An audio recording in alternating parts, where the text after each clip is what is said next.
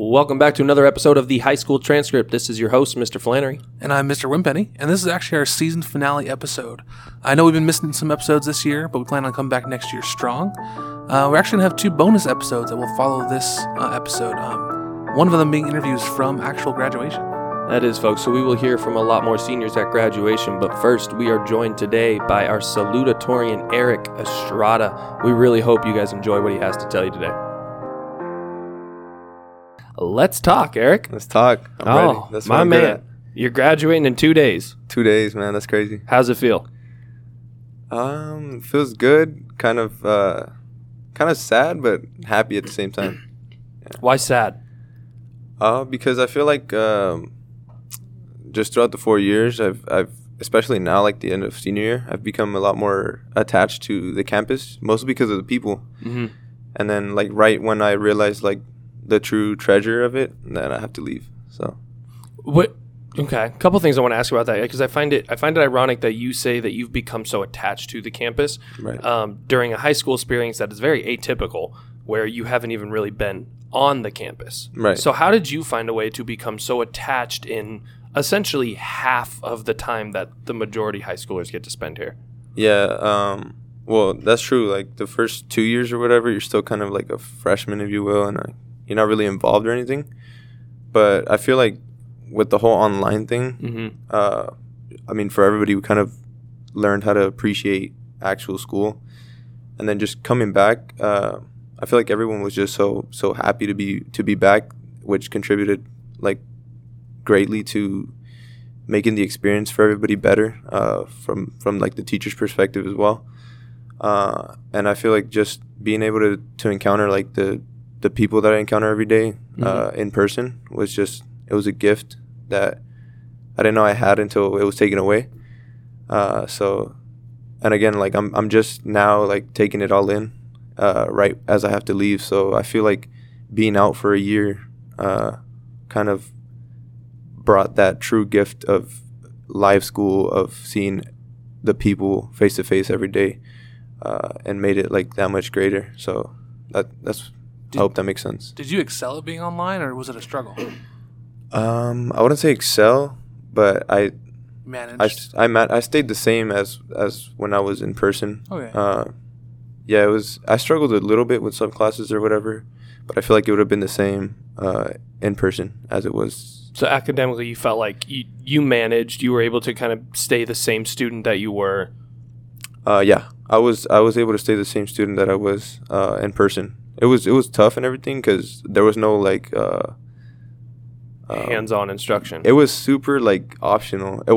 It felt optional. It wasn't optional, obviously, but it felt optional. But like for zero period, we started to wake up fairly early. So, but yeah, I was able to maintain that level of academics. It's funny you should mention that you had to wake up for zero period earlier because, you know, you played soccer and I heard you at the rally, and I've seen Morphin's guys in there in the weight room 5 a.m. like when I'm in there. So it sounds like you were kind of already ready for that zero period type of. Yeah, the thing is that like that I didn't start doing that until like quarantine. So like we had so much like, well, I had so much time to like reflect on me, like just be by myself, because I was just so like we were just all locked down, so I had so much time to like just think to myself. And like that's one of the things that came up. I just started like waking up early, because I'm like a person that likes to go against the grain, mm-hmm. like whether it be like the smallest thing just to get like my dad mad or something. But so I was just like, man, I wonder if people are waking up early or not. And I was like, man, maybe I should do it. So I tried it, and like it sucks the first few days, but I just started waking up earlier, and it became like a habit almost. So this year it wasn't that hard to get up for like weights, but when I first began like during quarantine, it was pretty hard, but. How do you feel like what do you feel like your production level is on those mornings that, like throughout the day, your production level on the mornings that you wake up early, you get your stuff done, whether it is you go for a workout or, you know, you start the day off, whether it's just a good breakfast and you're up early, though, you have the rest of the day. How do you feel the production level is on those days versus the days where, you know, hey, maybe I'll sleep in a little bit where I don't have to get up? Yeah, I definitely feel like there's a great benefit to waking up early, to actually just getting something done early. Because I found that like when I sleep in, which I do sometimes. Sometimes on Sundays, I'll like snooze a little bit. Oh, yeah. As we all do. Yeah, but I feel like sleepy throughout the day. Like I just woke up. You know that feeling you get when you just wake up? The kind of dragging. Yeah, the little draggy, like drowsy feeling. Like your eyes are barely opening. Mm-hmm. It's me first period every day. Yeah. And when I sleep in, I tend to have that feeling throughout like the day until it's like 3 or 4 p.m. when I'm about to work out. So I feel like getting up early, and not even if it's just like doing something, getting something done, like making your bed or something, not even, you don't have to work out, but if you get something done, I feel like that just gives a little quick, like a kickstart to your day, and then that just builds momentum, I guess. Well, for me, that's the experience that I had. 100%. You kind of start your day off on a high, and then you just kind of cruise through. Yeah, you cruise through it the rest of the day. Yes, sir. 100% feel that, dude. When I wake up like in the morning and I don't do anything. Yeah. And then I do my self-reflecting. You mentioned self-reflecting, which I think is super important. Right. When you self-reflect after those lazy days, you're like, excuse my French, you kind of feel like a piece of shit. Yeah. you kind of regret it.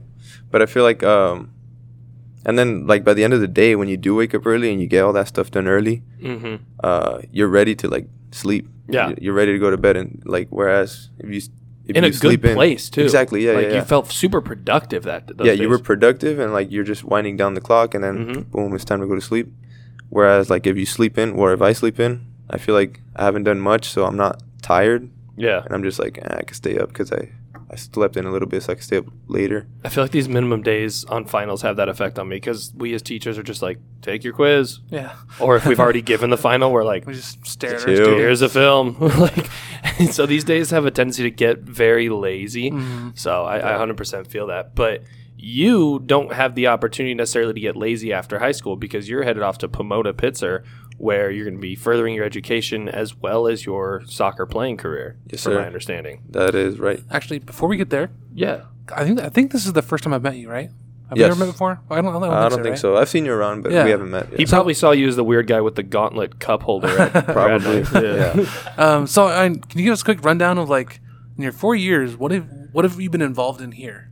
So my 4 years, sports have been a big thing. I've been, for the most part, cross country and soccer, which ever since like freshman year. Okay. Cross country was because my soccer coach was forcing us to to run at least one race. Sounds like morphine. Yeah, so I ran one race and he's like, nah, you have to stay. So I was like, all right, I'll stay. Like it sucked the first like year, but after like you get acquainted with the rest of the teammates, and there comes a point where you get a little better at the sport. At running? Yeah, you kind of learn to. It sucks, dude. It sucks. Like some of the workouts suck, but you just learn to like enjoy the pain almost, and so it just becomes like cool for a little bit, and then you burn out again. But yeah, I've been in cross country, soccer. My senior year, I recently completed track season, which was my first year. What'd you run? I ran the 1600, which is a mile, and I ran the 4x4 and the 800. Okay. Yes, sir. So more like distance type stuff. Yeah, more like distance, bit. Yeah. Okay. The 4x4 I got put on there. We only ran it one race because, unfortunately, our team, you know, whether it was injuries, you know, grades, kind of fell apart. But that first race was kind of good. Well, actually, it was very good. I ran the 800 once to see how it went. And then my coach just wanted me to like focus on the mile for the league finals and everything. So that's what I kind of ended up running. Now, is it primarily like training for soccer? Is that how you view it? Yeah. So from my perspective, I feel like doing cross country and track kind of set that little base of fitness for soccer, because obviously it's different. Because in soccer, you're like sprinting and then you stop and then you sprint and then you stop, and you kind of use a lot of energy in those sprints. Whereas in like track and cross country, you're like jogging at a steady pace. It's a consistent energy. Right. But at the same time, you're strengthening that like aerobic system to like last way longer. You gain that little stamina, and then you could just get into the specialty work of like sprinting and using all that energy and then regenerating energy. So it's improving what your cardiovascular system, right? Yes, like your respiratory system. I seems like an Abdel thing, but yeah. Yeah. She would know what we're talking about. Yeah, she would know. Yeah. But yeah, I think that's actually really, I think it's a really good idea that Morphine has you guys do that. Yeah, and then it just, because you don't want to just go into like season and then try to get your fitness out of nowhere, where like from not doing anything. So I feel like I just kept me and like the guys that did it on our toes and just ready. Do you feel like when you and you a few other guys, did they all do it or just a few of them? Nah, the whole season it was only me, but everybody was required to run one race. Okay. And then the practices leading up to that race. Did any of the guys other than yourself kind of do the whole season? No. Okay, so it's just you. Just me, yeah. Did you feel like you were, when you returned to soccer, did you feel like you were in a better physical shape than maybe some of the other guys? Oh, yeah, definitely, because annoying Morphine, you know, we're going to do hills, because that's what he lives by. Yeah, he loves to take videos of it, too. Yeah, exactly. He loves to take videos of it. Yeah, so I feel like, yeah, because I wasn't, it's like if you were to get up from sitting down and trying to run across the hallway, whereas if you're walking already and you run across the hallway, that's how I view it. Like I was already interesting. Yeah, that's because if you get up, if you think about it, you're sedentary, you're sitting down, and then you gotta get up and run across the hallway. Whereas if you're walking, you just gotta accelerate. So I feel like for me, doing that this season, I just had to accelerate and just really focus on the soccer aspect of things once it came. The more like skill-based type style or side of soccer. Yeah, and the fitness obviously as well, but I had that base already, so it wasn't like I was coming from nothing. Interesting. Yeah. Were you involved in stuff other than sports, like clubs or anything? Yeah, I was, this year I formed part of Spanish Honor Society, National Honor Society, AP Spanish Club, and I helped around with the Asian Student Association. I'm in no way Asian, but... I had a good disclaimer. Yeah, I had a good friend that was the president of the club, and I joined it, so it was a good experience. Yeah, that's fine. Well, not to mention, we haven't even mentioned this. You're the salutatorian. Salutatorian, yes, sir. Yeah, so you've been heavily involved in the 2.5 to 3 years, if you want, that you actually spent on campus and made a huge impact. Yeah. That and like I just feel, just going off of what you said about that, like my class, the people I was surrounded with were like super tough competition. Oh yeah, in a good way. Like I'm friends with all of them. I'm friends with the valedictorian Robert, shout out Robert, and Leo, and then the rest of the guys that are up there as well. And it was just friendly competition all around. So I feel like it was kind of also thanks to them that I've ended up there, salutatorian, because we helped each other in the classes we had, and like competed friendly, but competed with each other. So I feel like the competition, the grit, the work that these guys brought was a plus to have in my class. When did you actually see it as kind of like a friendly competition? Was it this year, or was it built? Like when do you start thinking about, wait, I could be salutatorian? Yeah, I actually didn't know. I didn't even know what it meant until like the end of last year. I forget that happens a lot. Yeah, I still don't know what it means. That's second. It's like highest, first, right? Yeah, because there's like a class rank or whatever. Yeah. Right. So number one is valedictorian. Yeah. Number two is salutatorian. Yeah. Okay. So and it has to do with like GPA and all that. Yeah. Right. Cumulative though. Yeah. Yeah. Over the 4 years. Yeah. I didn't know about that until the end of last year when people started mentioning it. And I feel like that's when I started noticing that little friendly competition. But then looking back, it's always been there. It's just I didn't see it as that. You don't really recognize it. Yeah, I don't really recognize it because, you know, freshman year, we were up there as well. Like, these guys are just like computers, man. Like, these guys work, like, work. That's what they know how to do. And they've been like that since freshman year. And me, I wasn't really thinking about, like, the final product of being salutatorian or anything. I was just trying to keep on my things so, like, my parents wouldn't get mad. Like, you were taking, like, the AP classes regardless of whatever? Yeah, and plus, I've always been, like, for some reason, at my old school, there was, like, advanced classes or whatever. So I was like, I guess I'll just take AP. And they were like, if you take the AP test and you fail, like, you have nothing to lose. Like, I was like, okay, whatever, I'll try it. So I tried that, and then it just became, again, like a habit. I'd rather be like an AP than a regular, because I have friends in regular classes. It's good news that you have friends. Yeah, I do have friends. But I have friends in like regular classes, and like they get a bunch of like busy work and all that. And I noticed that in the AP classes, it's just straight to the point, like teaching you what's going to be on the test. So I'd rather be like in a class where we're working towards like an end goal of like the test, whereas we're just like wasting time.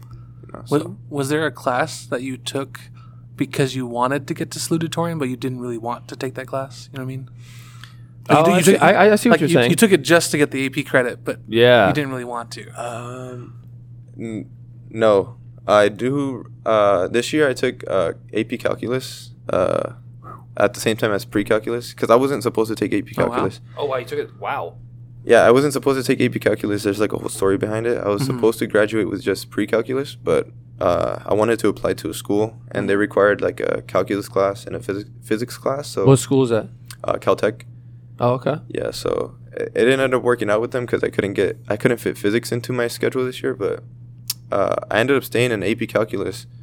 But now that you mentioned that, I didn't take it just because, I didn't stay in it to be salutatorian, because I didn't know how they decided on that. So I ended up just staying in there.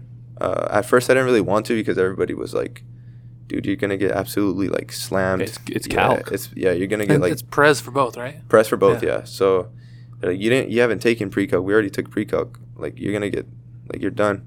It's like, man, I was having second thoughts about that, so... But I ended up staying because, like, everybody was so, like, welcoming to it. Perez was welcoming to it as well. He liked the idea. But, nah, I don't think I took an AP course specifically to, like, boost me towards that, because I didn't know how they calculated it. So. Yeah, you're a better person than I am. I took an AP course in high school because it said AP. Yeah, maybe if I knew how they calculated, then I would have like probably fit more AP classes. Could have got that first place. Yeah, I could have got that first place. Yeah. It wasn't until after high school that I realized it meant nothing unless I could pass the AP test, right? Yeah. Which I never did. I think I took the courses but failed the test. Yeah, every time. I've taken like, I forgot how many I've taken, but I've taken so many AP classes and I've passed 2 tests. Do you know which ones you passed? Yeah, the Spanish ones. I mean, to be fair, I'm a math teacher and I failed the math ones, so yeah. But yeah. I mean, yeah, they're tough, dude. So the only reason I passed the AP class is because I brought one of my teachers a breakfast burrito every morning. Whatever. Hey man, it works. When teachers are on their way to retirement, they're easy to get along with. Trust me. But we'll keep that in mind.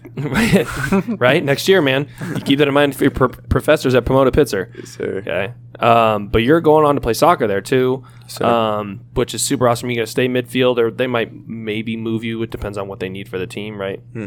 Yeah, so I'm a defender right now. So did I say midfielder? Yeah. Okay, I don't know. For some reason, I thought you were a midfielder. Yeah, no, I'm a defender. So it looks like I will be playing defender, but... At the same time, you kind of never know. Cause, right. You can get to a new team, and they like how you play somewhere, and they change what position you play. So, but I'm open to everything. You know, I'm just ready to work with these guys, dude, because they just seem like a great group of guys like that just want it, you know. So you seem like you're ready to go to work no matter what it is, no matter who it's with, no matter where it is. Like you're a grinder. I feel like that as well. I like to feel like that as well. And it wasn't like that. It hasn't been like that the whole time. It's just been like that recently for like a couple years, or I'd say like 2 years mainly, just because again I had that time to myself during like quarantine, and I just decided like I just want to be a dog, you know. If you know, if I may, it sounds like, and I'm going to come back to the college because there's another thing I want to talk to you about it, but it sounds like you took quarantine and you mentioned a few minutes ago how you self-reflected a lot. It sounds like a lot of it based on how you came out of quarantine, how hard you worked, where you're headed next. It sounds like a lot of it was self-motivating, like positive reflection, almost like, mindfulness. You ever heard of mindfulness? You've heard that term before? Yes, sir. Yeah. It sounds like that's what you did a lot of. Yeah, and I did because since everything like shut down, I played club soccer outside of school, but even that shut down. So it was like we didn't have a school season, we didn't have a club season. Like you could barely go anywhere. So I was like training every day, just trying to stay on top, just like hoping that we would play. But it went on so long without a game. Like I would train during the week and then the weekends, because we weren't playing on the weekends anymore. So it was like, it was so easy. I almost like burnt myself out because it was dark, dude. Because I wanted to play so bad, but there was no games, no nothing. It was just you were training, and I felt like I was training for nothing. Right. But then I was like, shoot, you know, if I'm gonna be doing this, I might as well like it. Yeah. So I was just like, I learned to like appreciate the process more, if that makes sense, because I was looking forward towards the games so much that, like, I ignored the work that was behind them. So I was just like, shoot, I might as well just, like, have this be my game until there's games again. So did you almost take it as, like, you felt like you were training your mind to enjoy that process? Yes. That's exactly what I think it was, because at that point, like, I was looking at – this is going to sound cheesy, but – I was looking at YouTube videos, like, you know, those motivational videos. That sounds normal these days. Yeah. I was looking at those, and there's this guy that came up, David Goggins. I don't know if you've heard of him. No. So David Goggins, like, this guy lost, like, a bunch of weight. He was a Navy SEAL. I don't know if you heard about him, but what about Jocko Willink? I've heard of him. Yeah, like the guy that wakes up at like 4:30 in the morning. He has his own energy drink? Yeah. What? Yeah, yes, sir.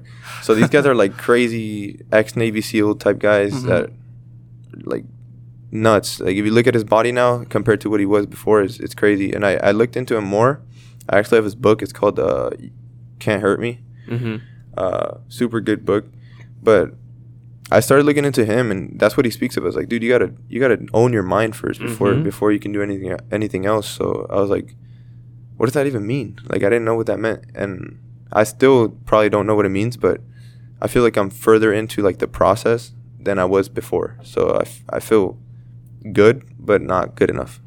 Would you say that you're starting to, and because I did the same thing during quarantine, I did a lot of deep self-reflecting, a lot of mindfulness, a lot of like, it sounds like you grabbed some books. I also started reading a lot about, you know, that type of, some people will call it self-help, but to me, it doesn't, I don't know. That category is very vague. Yeah. It's like it's like kind of bringing something that's in you. It's like tapping into yourself, what you're fully capable of. Yeah. That you didn't know what you were capable of. Yeah. So would you say that you're starting to understand just how powerful the human mind really is? Yes, without a doubt, it's like super, once you realize like what you're capable of doing, like what limits you're capable of pushing, you feel so much more confident in yourself. It's like when you do daily things, they're like nothing, like stuff you're stressing over right now.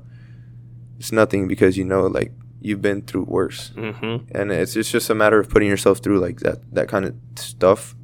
So your mind could like, David Goggins calls it callousing your mind, just like you get calluses. What does he call it? Callousing. Yeah. Callousing your mind. So you know how you get calluses on your hand from weightlifting? He calls it doing that to your mind. Interesting. It's like you gotta do uncomfortable things on a daily basis, just to like when it's raining out there and you don't want to go run, just go run. Yeah. Like, do that stuff. That's literally what he says. Like word for word, he's like, sometimes it'd be cold or sometimes it'd be raining and I didn't want to go run, and I'd force myself to go run. I read one where it said like challenge your mind daily like you would challenge your body in a workout. Yeah, exactly. And it's like you could work out so much. That's something I learned as well. But it's like useless in a game or anything if your mind isn't right. 100%. Yeah, it's not. Dude. I learned that. Yeah. That's what I learned from, and that's not me saying it. Like I probably read it or heard it somewhere. But that's what I've like discovered during quarantine. That's 100% what I took out of quarantine. Yes, sir. Like that's the biggest thing is just how in tune I could be, not just with like when my mind is in tune, I feel like I'm more in tune with my body. I feel like I'm more in tune, this may sound corny, but spiritually. Yeah, exactly. No, I understand completely. And it sounds kind of like, I feel bad saying this, but at the end of quarantine when we came back, I was kind of like, or not even at the end, but in quarantine, I got so like into it that I was so full of myself, like kind of on a cocky like pedestal or whatever. And that sounds bad now, but I was like, I felt like so good. Like I'm ready for anything. Mm-hmm. But I feel like that kind of going through that also kind of helped me now moving forward, because. Well, yeah, you were knocked off that pedestal by the valedictorian. Yeah, exactly. Yeah. And then just things like you kind of have to humble yourself every once in a while, and you kind of learn how that works, because you're not like, I try to be less like cocky or anything, whatever. Mm-hmm. But still confident. And yeah, confident. Yeah. And it's sometimes it's hard to like distinguish between those, because a lot of people mistake one for the other. Yeah. But for me, I try to keep the confidence, but I try to remain away from like the cockiness, like the toxic energy from other people. I've never gotten a cockiness vibe from you, but I've definitely gotten confident. But I think the distinction of that is how you interact with people. Right. If you interact with people in a way that, you know, when they leave the interaction, they leave it worse off than they came into it as, then I think that's going to strike you as cocky. But if they leave that interaction better than when they first started it with you, and you're even keeled the entire time, I think that radiates confidence rather than cockiness. Right. Yeah, I understand that, and I feel like that's the goal. Like to, like me, I went through that during the quarantine, and still going like through the strengthening mind process. Mm-hmm. But I feel that it's appropriate to be selfless with it, because so many people need that. And I think we'd all live in a better world if everybody kind of just tapped into themselves a little bit. 100%. Because I don't know, I feel like I was a robot, you know. Before it was just me going with the flow, and I feel better now, but there's just a lot more to do, like more improvement, you know. So mm-hmm. Feel more in control too. Yeah, exactly. Yeah. So I don't know. I'm happy that happened, even though it's like a bad thing, mm-hmm. I guess, that people see it. But I mean, you could always get something good out of bad. I was gonna say, I think it speaks volumes to where you are spiritually, you know, mentally. The fact that you came out of quarantine, you're like, I'm low key might be better off now than I was before. Right. Yeah. Like that, you didn't waste that time. Right. Yeah, and I feel like it would have came eventually, or I feel mm-hmm. like it comes for everybody, where they realize like, man, I could be much better. But I'm glad it happened then, because once it ended, I was ready, you know. Yeah. Like I felt ready, and it, like, senior year was tough, so I feel like that prepared me pretty well for it, and is preparing me for the future. So, and speaking of your future preparation, what are you preparing to major in? I said I was going to come back to Pomona-Pitzer because you strike me as a very bright young man. So I'm very curious to know. I know you mentioned Caltech, so I'm wondering something in the engineering. Yeah. I wanna major in chemistry with the intent to become a battery engineer, because that's like the future. So battery engineer. Yeah. So you basically develop batteries and like Tesla and all that, electric cars and all that, like how we're transitioning from a gas mm-hmm. Environment to an electric environment. Right. Just developing more efficient and better batteries. So it's not like you could have a smaller one rather than a giant like block. So I feel like, to be honest with you, it's for the money. Hey, that's it's for the money. That's where it's at. The worst thing is to get a degree and then not use it. Exactly, yeah. So it's tough, because, you know, I've taken AP Chem, and that's just AP Chem. It's not even like higher up Chem. That's higher than what I took, but okay. Yeah, so, but I feel like, because I was passionate about that subject until like quarantine. So, yeah. Because I had taken honors chemistry sophomore year, and I was there in person, and it was cool. It was a big workload, but it was cool. And then I kind of lost interest during online, but I was passionate about the subject, so I think it'll be good enough. I'll be passionate enough about it to stick with it. Mm-hmm. So I feel like at the same time it's for the money, but I found something that I could be passionate about to get the money. It you shouldn't feel like it's a bad thing that it's for the money. Right. You're a kid. Yeah. Like, when I was a kid, I wanted to make money. Right. Like, that's what anyone should want to. Mm-hmm. No one wants to wake up in the morning and be like, well, I'm going to go sleep on Riverside Drive. Yeah. No one. And it's like, because, man, I've met a lot of people, specifically this year, and like teachers and everything. Mm-hmm. And like, you kind of get a lot of perspectives on life from them. And for some, it's more about finding something you love to do more than the money. And for others, it's more of the money than what you love. Mm-hmm. Because if you think about it, I mean, you have to survive. So facts. And nowadays, it's like money. And then people always say like money doesn't buy happiness. But dude, it's true. It can help though. Yeah, but for me, I wouldn't be happy if I was like broke. No. You know, not living somewhere or anything. Yeah. I feel most happy when, because my family we've never had that money, you know, mm-hmm. So I feel happy, whatever, when we're comfortable in a comfortable place, mm-hmm. to where we're not worrying about like we're gonna lose a house or something, or we're not worrying about like, damn, are we gonna make the bills this month? Yeah. So I feel like just being at that point where you're living comfortably, where money isn't a problem, mm-hmm. that's happiness for me. 100%.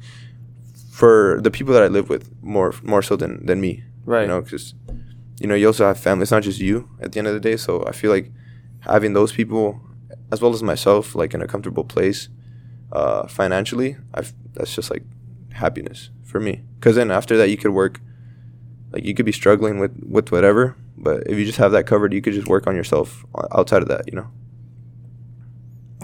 Dude. Eric's like preaching right now. Like I'm not gonna lie. I thought like the things you're saying are literally the last 2 years of my thought process. Yeah, yeah, man. Like, you're just on the same page. Like there's a very select few people that tapped into themselves mm-hmm. in the past like 2 years, and those people understand, and the people that haven't will understand. Just yeah. They don't do it yet. Mm-hmm. But. Yeah, it's just an ongoing process, dude. There's no finish line. You just keep going with this. That's just it, dude. There's no finish line. It's funny you should say. I saw a meme today where it was like some guy climbing a mountain. It was like school, and he's like almost there, and it's like, and then there's another meme where he's still climbing the mountain, right. And he's like high school. He's like I'm almost there, and he gets to college, and he's at the top of the peak. He's like yes, and then the picture next to him is just another mountain past that says life, and he's like oh shit. Yeah, because it's true though. Like you finish something and there's something else to start. Absolutely. So, and if you're not, then you're doing something wrong. Mm-hmm. Like, dude, right? There's not something else to start. Like, you got it. There has to be something after, you know. So what do you do next? That's just exactly, it. It's what you do next. And, you know, it's for us, for teachers, it's what can we provide you guys? Exactly. That's how we professionally self-reflect, if you want to kind of use those terms, right. And kind of stick to the theme of what we talked about today. Professionally, I self-reflect on like, okay, after Thursday, so Friday, I will probably self-reflect a lot and be like, okay, what did I do this year as a teacher? Right. What class? What student did I reach out to and really connect with, and that like I feel like this year was really good for them. So that's what we do next, because we certainly don't do it for the money. No, and that's a big thing. That's like, why we get side jobs. Exactly. And a big thing of like going back to the beginning of the podcast, when I spoke about my connection to campus. Mm-hmm. You said it gold. You mentioned something about finding the gold in it. Yeah, a treasure. It's To me, it's a big part of that was realizing that teachers, or for most teachers, I want to say, are here for us. Because they love people, and they're passionate about what they teach. But I noticed like at the end of this last two weeks of school for us, for seniors, people like Miss Jones, Mr. Jones, along the lines of like other Ms. Ogden, all these other teachers were like on every day just trying to get every senior set for mm-hmm. graduation. Mm-hmm. But then also throughout the year, in other classes academically, I realized, you know, some teachers are way behind what they can be. And I say this because some teachers are like genius, man. Like they could be making big bucks at like working at companies, like crazy companies or whatever. Tintor. Tintor is a crazy. Yeah. Tintor. He's a smart dude. He's but there's so many like him that could be elsewhere, but they choose to be here. And the main reason is for us, for me, for the students. And I feel like realizing that just made leaving Lakeside that much more harder. But it's like there's nothing that could pay that back, because these people make a great impact in our lives. One, they did in mine. Every teacher that I've had since freshman year, I remember because of one thing, whether they did something for me, whether they a lecture they taught, I remember them because they made an impact. They found a way to make an impact. And a lot of them, like, we go in the first day and they're like, they start with the little quote or whatever. And that theme remains throughout the whole year. But at the end of the day, they're always there to better us. Like, the table was set for me. You know, the table was set for me by the teachers, by the staff, by everyone that played a part for me to graduate. So it was just a matter of me getting to work. Like, I didn't have to look elsewhere because these people were here for me. So I have like mad respect for every teacher on this campus, whether I know you or not, whether I had you or not. I know, like, you've made an impact on at least one student. And because of that, I respect it. It's just, there's nothing else.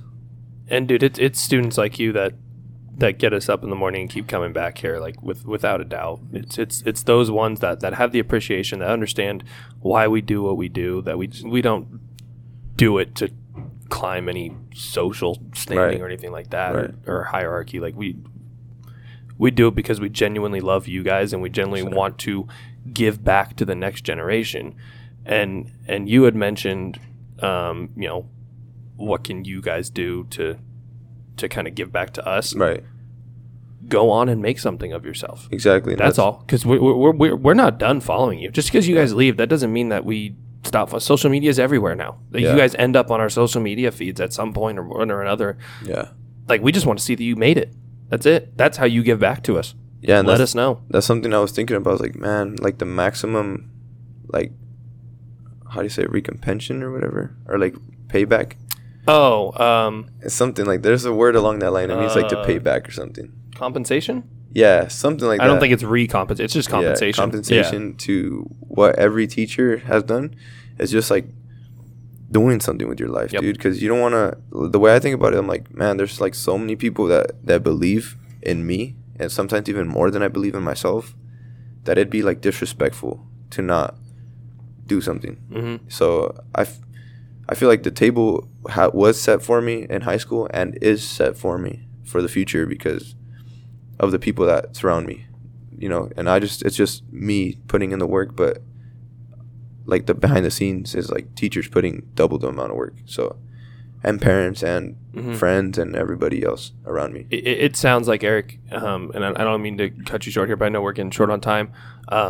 It sounds like you have surrounded yourself with just an excellent group of people, whether it's friends, family, colleagues, associates, teachers, and you have embodied the goodness in all those people and become the best version of yourself. And I think so, combined with the people around you and the work that you've done the past 2 years, you have set yourself up for success. Yes, sir. And I still feel like there's way more to go.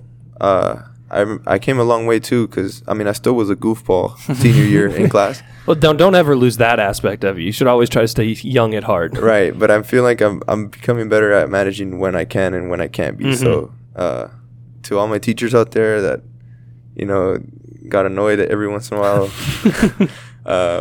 I promise I'm getting better at it. So, yeah. I think we'll have to advertise this episode a lot more than our usual, because I think a lot of teachers on campus would appreciate hearing that. Man. So we'll push this episode quite a bit. We're gonna push this one pretty heavily. But you want to give a shout out to Morphin too? Because you probably gave him a few headaches. Give a shout out to Mr. Morphin, man. He's the reason I'm going to Pomona, bro. I didn't know about Pomona. I didn't know Pomona existed before him. So he made it possible. Connections. You gotta have connections. And then just having him as a coach was a blessing, man. And as well as all the teachers, you know, with everything else, Ms. Ogden being there with the application process, the AVID program. Mr. Perez, shout out to you, man. Just everyone that has ever played a part. Miss Jimenez, she had to deal with me when I was a freshman. It was a lot. So shout out to everyone. I probably missed a whole bunch of teachers, but anyone that has ever had a contribution, an influence on me, on who I am, thank you. It's just there's no words to describe like what impact these people have on our lives as students, and I hope that current students and future students of Lakeside recognize that and cherish that while you can. Just because I'm realizing that now in the last 2 days of school, what gift I had to be here at Lakeside. So I'm telling you guys now, current students, if you're listening, future students, recognize and cherish the gift you have in front of you, because sooner or later you're going to be in my spot, about to graduate, and it's all going to be still there, but in the past. You know, you're not going to be a student here anymore. So a big thank you to everybody, to you guys as well, for having me. Yeah, a big thank you to you for taking time and coming on here, dude. Thank you. As we wind down, top three memories, what do you think? Top three memories, dude, that's tough. But definitely our undefeated league championship my freshman year in soccer. Probably making CIF for cross country, first time ever, and league champions this season. And I'd probably have to say, shoot, man, this podcast. Yeah. This podcast is the highlight. I'll put this podcast up there because I've never done anything like this, and I talk a lot, dude. So being able to put it somewhere for people to listen, it's like, oh man, it makes me feel like crazy. So, dude, you could have talked all day. I could have listened to you talk all day, man. You speak from the heart, and I appreciate that. Thanks, man. You're a genuine dude, Eric. Thank and I you, wish man. You nothing but the best in all your future endeavors. You Thank and you. Your manager. Yeah, my manager. Yeah, shout out Jeremy. Yeah. Yes, sir. Thank you so much. Yeah, thanks for coming. Just another big thank you to our salutatorian, Mr. Eric Estrada, for joining us here today, and also a big thank you to all of our listeners out there for giving him the time and hearing what he has to say. And while this is our season finale episode, we do plan to come back strong next year with an official club. So if you or if anybody else you guys know are interested, feel free to either contact me, Mr. Wimpenny, or Mr. Flannery. Don't forget to go listen to our 2 bonus episodes that will be released alongside of this, including interviews with seniors at graduation.